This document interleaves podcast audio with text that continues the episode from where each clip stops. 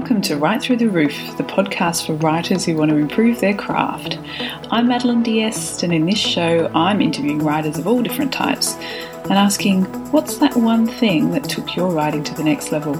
So come and join me and learn all the proven tips, tricks, and techniques to take your writing right through the roof.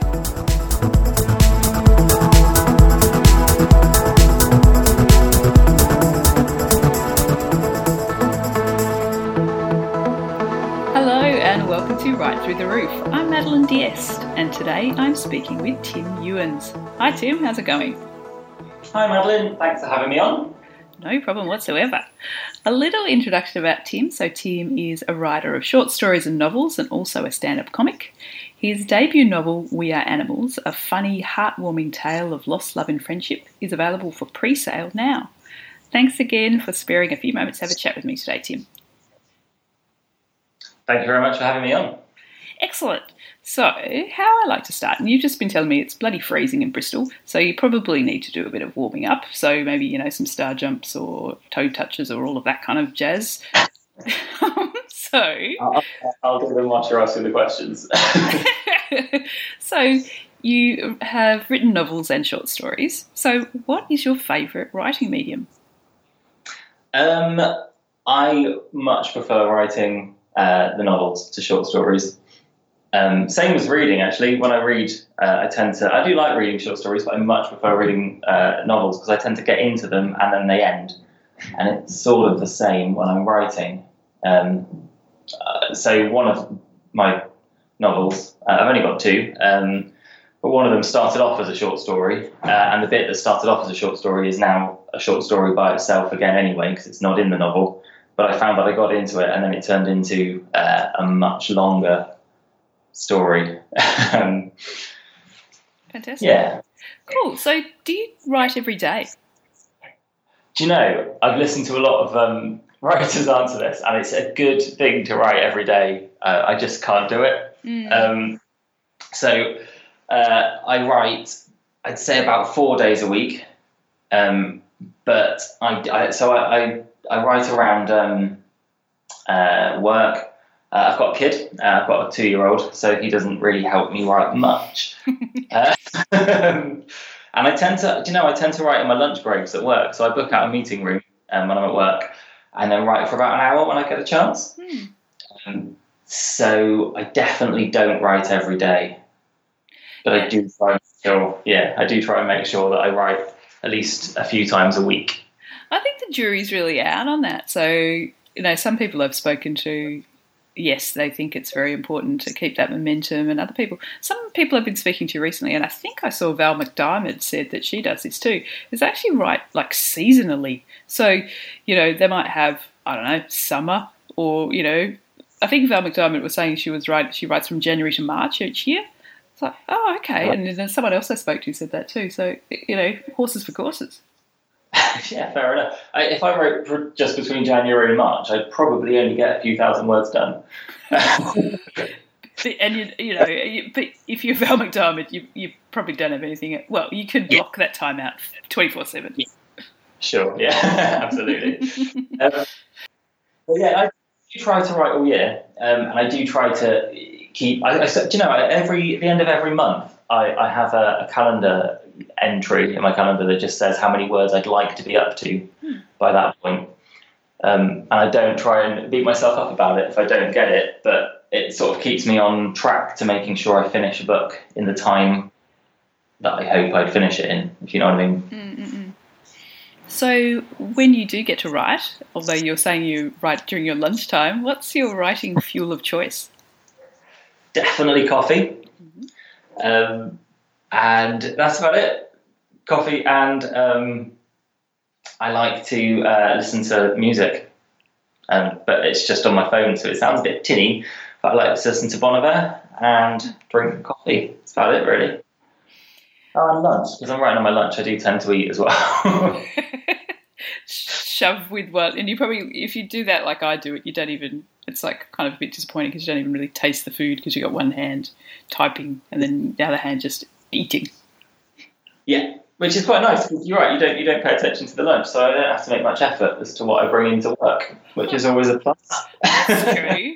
You could eat like yeah. just cheese sandwich and yeah. it'd be fine because fuel. There you go. Back to fuel again.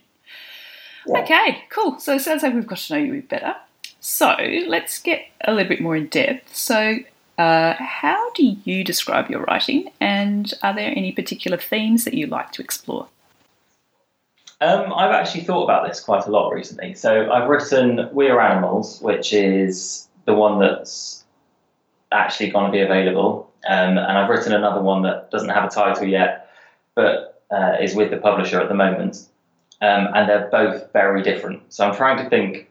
I was trying to work out what the themes are, and I think the main theme that runs through both of them is, uh, and I know it sounds like a cliche, but love, but love that's kind of enduring uh, and la- like, uh, different types of sort of long lasting love. So in We Are Animals, it's about a guy that has uh, he's waiting for this girl he's known half of his life, he hasn't seen for the second half of his life.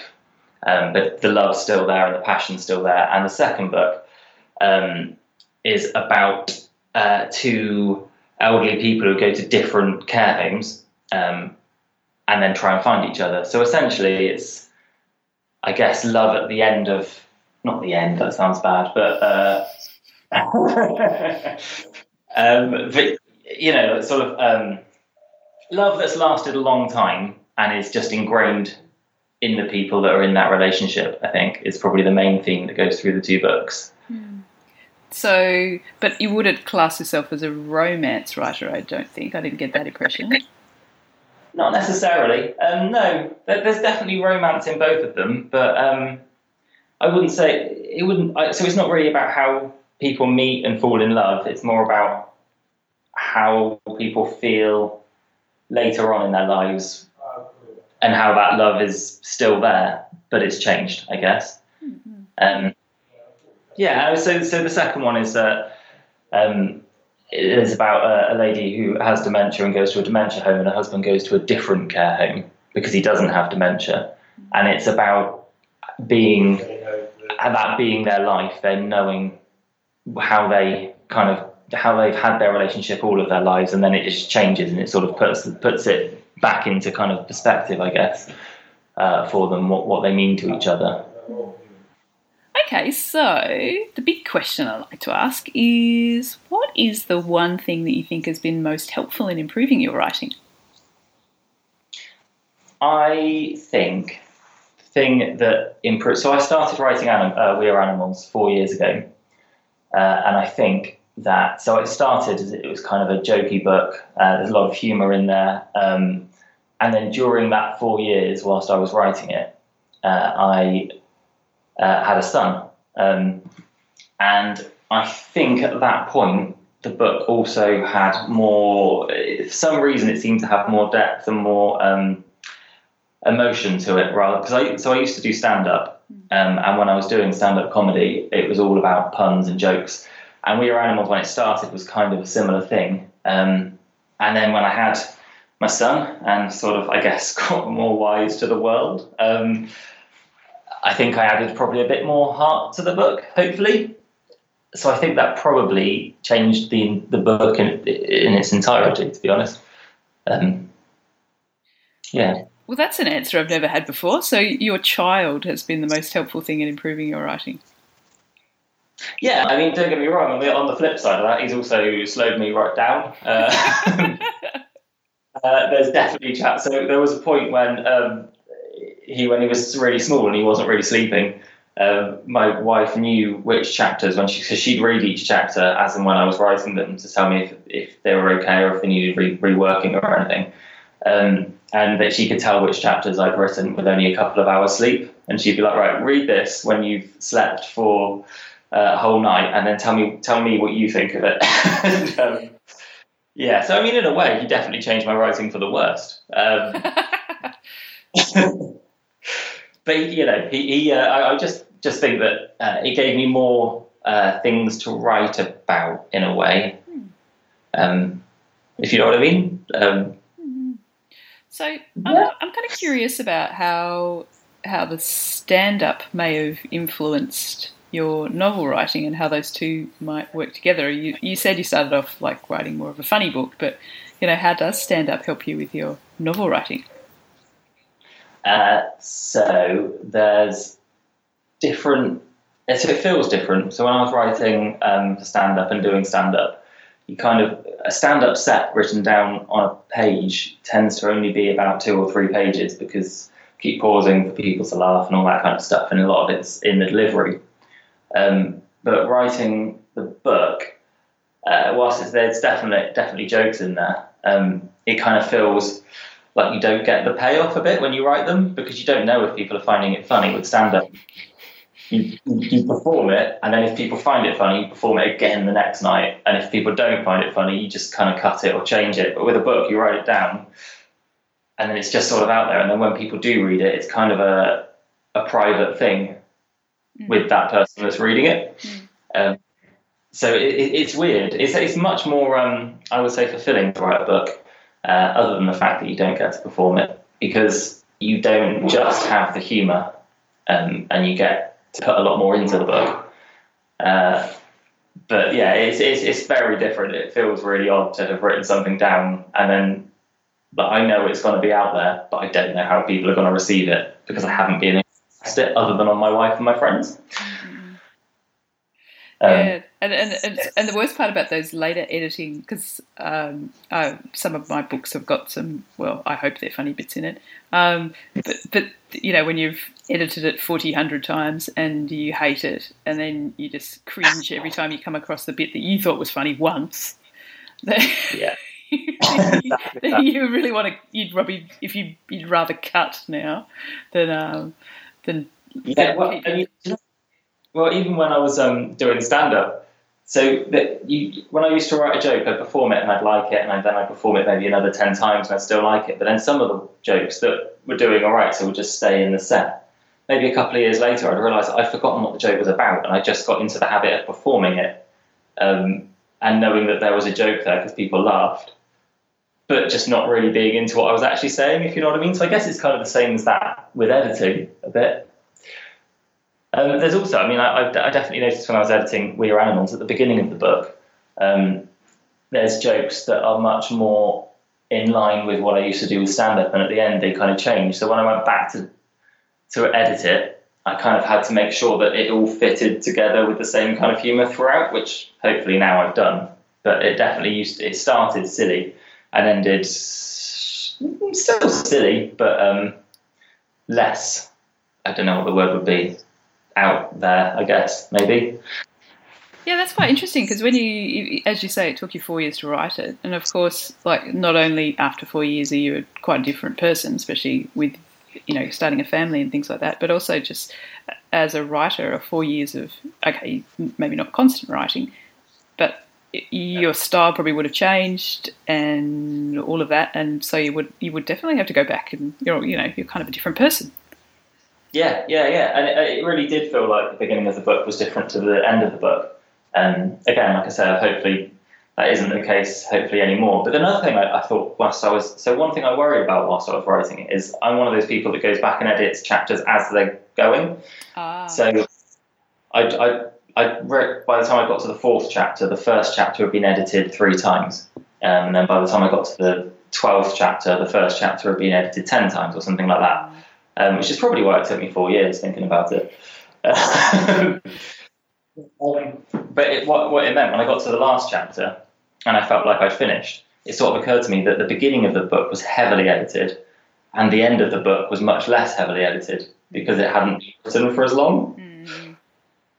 Uh, so actually, I think that's still the case because I didn't then read the last chapter. I think there's 25 chapters or something. I didn't read that last chapter 25 times necessarily, um, whereas the first chapter would have been read easily 25 times and changed. That's where hopefully your editor came in handy. Yes. yeah. Yeah, it's weird because you when you, you do the writing and then you, you, edit it yourself over and over again, and then you give it to another editor, and it's just like a whole other uh, set of eyes on it, and it, it's, it's strange, isn't it? Do you find that? Oh yeah, I, what I just spent either half of it cringing because I'm like, oh my god, I left that. How did that slip through? or you know, yeah. really obvious things that are pointed out, and you're like, oh, yeah. Do you know? On one of so I got the first time I got it back from the editor. Um, the one thing that I was embarrassed about is it's such an obvious one and it's such a, a cliche, but it's the there, there, there, and there. Oh wow! I know. I was really cross with myself. I'd uh, I, I put an apostrophe and it wasn't a they are, and I just I sort of, I stared at it for ages. Like I can't believe I sent that off. the worst one I get occasionally, and I'm getting better at it, is the is the kind of like the Princess Bride thing of that word doesn't actually mean what you think it means. Uh, it's actually happened to me a few times, and I'm like, oh my god, I've been using that my whole life, and I really didn't actually know what it meant. yeah, no, I've had that before. I didn't, I didn't have it with this book, but you know, so I was talking to my wife the other day about this as well. She was saying, so all I was trying to do was write write a tweet, um, and it dawned on me that I didn't know the difference, how to spell loose or lose, and the difference between them. Hmm. And she said, "How have you managed to write a book without using that?" And it, the answer is, instead of this is embarrassing really, but I googled it. No, sorry, I didn't Google it. Um, I just changed the sentence every time I came up to, up on it. So I never. when she asked it, I was like, "Oh, that's that. the things I research. Like, when you um, are writing a novel, you end up researching such obscure things, mm. but apparently I never took the time to find out how to spell loose and lose. but you know that you know workings of I don't know a gun or something. I can't remember why I was using it. oh yeah, yeah, um, yeah. No, I don't. so now that you're writing, or you have written your second one, or and whether you're thinking about working on your third one, have you tried anything new recently? Uh, Techniques. Um. Yeah, actually, I, I sort of have. So, like I was saying, I wrote the first one pretty much in my lunch breaks, occasionally on buses and trains and that kind of thing. Um, and because the second one, I felt like I had earned it, I guess, a bit more. With the first one, I was doing it just as a hobby, off off my own back kind of thing. Mm. Um, and the second one, at that point, I managed to get the publisher so I knew it was actually going to be read by some people. I didn't. I hoped. I hope it will be read by some people. Um, the se- uh, the second one, I've, I've, allowed myself the luxury of writing at home sometimes, hmm. um, the evenings. Uh, and that is it feels really different. So occasionally now I'll like, turn the telly off, put some music on, and you know, back to the question about fuel in the evening. Sometimes I'll have a glass of wine and write, and it's really enjoyable. Um, and because of that, the second book took much less than four years to write. It took about a year. Um, but yeah, I guess that. And but as for actual techniques, that's really about what um, the way I write, I guess. As for techniques, the second book's really quite different to the first. Um, it's much more. Uh, there's a bit more thriller in it. I wouldn't say it's a thriller necessarily, but it's got more of that kind of element to it, and it's less humory and more emotional. I think so. It's probably quite a big different in, difference in style altogether to the first one. Mm, okay, interesting. So, now, I hear that there are some writers who don't read. I don't understand. Uh, but so I presume that you like to read. Uh, so, what writers inspire you?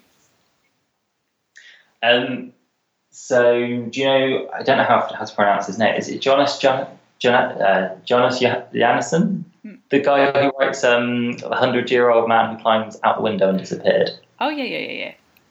Yeah, I should have looked up how. Do you know how to pronounce it? No. no sorry. we'll just go with that. We we know the we know the title.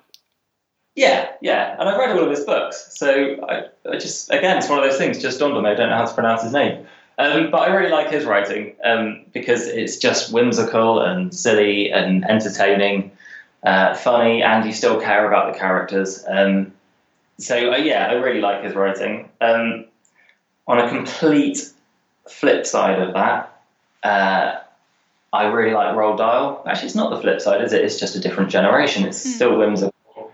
Um, yeah, I still read Roald Dahl books uh, because they they are they're just um, a lot of them have animals in, which is nice, and that definitely inspired my book, which has got a lot of animals in, but is aimed at adults.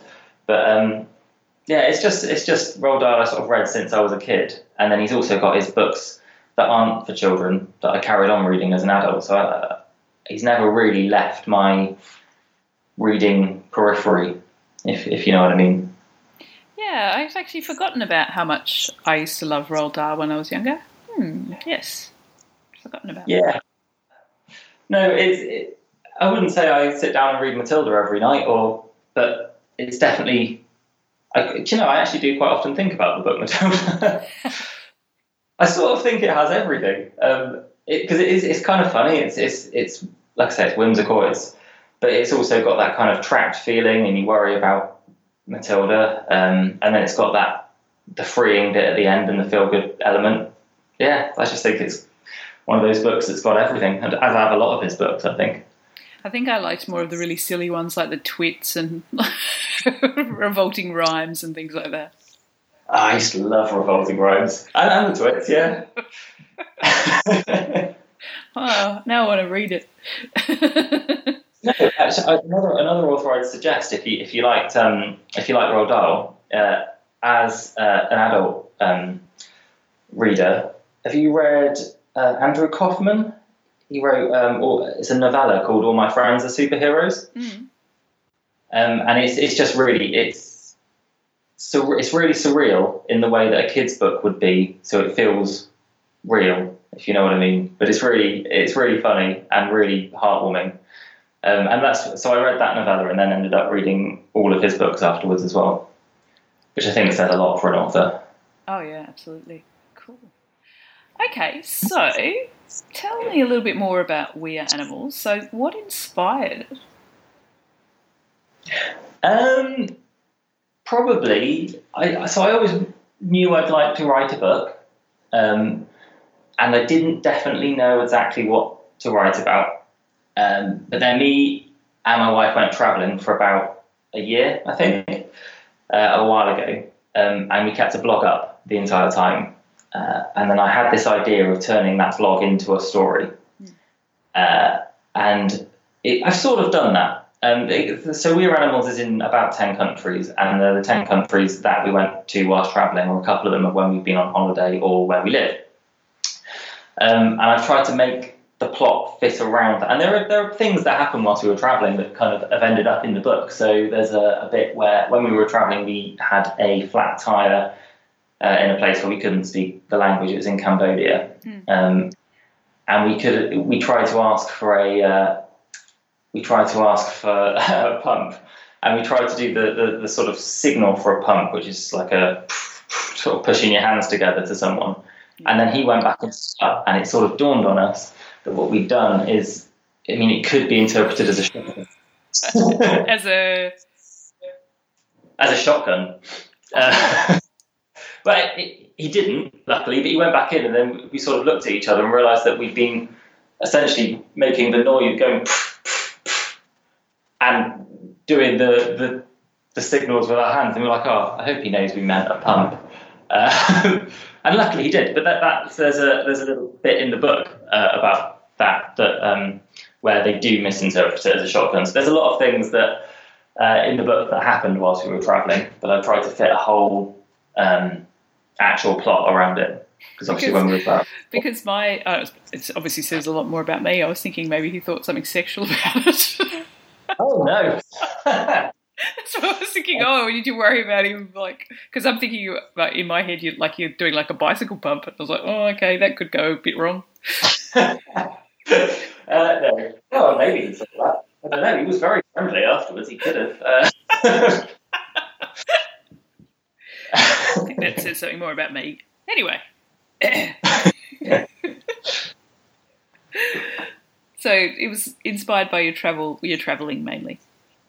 Yeah, mainly, yeah. And like I say, I did um, the fact that so there's a whole chapter in the book where there's um, uh, the life story of a cow, um, and the, the, I think that was mainly inspired by writers like uh, Roald Dahl, um, because I do like the animals that you get in kids' books, and I don't know why you don't get more of them in grown-up books because it's not like when we get older we get more immature, no, more mature. Do you know what I mean? It just feels like kind of, I don't know. Yeah, so I wanted to put animals in anyway to try and keep it light and young a bit. Okay, so I might start to wrap up now. So, what are you working on right now? You mentioned that you'd finished your second book. Are you in edits there, or have you handed it into the publisher? Are you up to number three? Um, I have handed it into the publisher, but I am still editing it myself. Hmm. And they've got it just to check that the overall look, I guess, or feel of it. Um, I'm so I said at the beginning, I've got a, at the end of each calendar uh, month, I've got a task that pops up that says how many words I'd like to be up to. Mm. And I've got that for the third book, and I'm meant to be up to 20,000 words now, but I haven't actually started it. Mm. So, but that's because uh, I'm, I'm, there's promotion to do for We Are Animals yeah. um, and editing the second one. Uh, but I, I, I, do I want to get started on the third one at the moment. I've got an idea, mm. uh, and I'd like to be able to work on it, which I will hopefully in the next month or so. Fantastic. Okay, so thank you so much for sparing the time to, with me today. So, if people want to find out more about you and your work, where's the best place to find you online? Um, there's I've got a website which is tim-ewins.com. Um, and I'm on Twitter. I think I'm at Ewins Tim. And I've also got so I set this up before I started um, well, not before I started writing, but before I started thinking I'd be a writer, I've got an Instagram account which is at QuickBook Summaries, um, which is more of a, uh, an account as a reader than a writer. Mm. Um, and I post different books and make silly jokes about them. Really, that's that's about. cool, fantastic. All right, well, thank you so much, Tim. It's been really great to talk with you today. Thanks very much for having me. It's been lovely.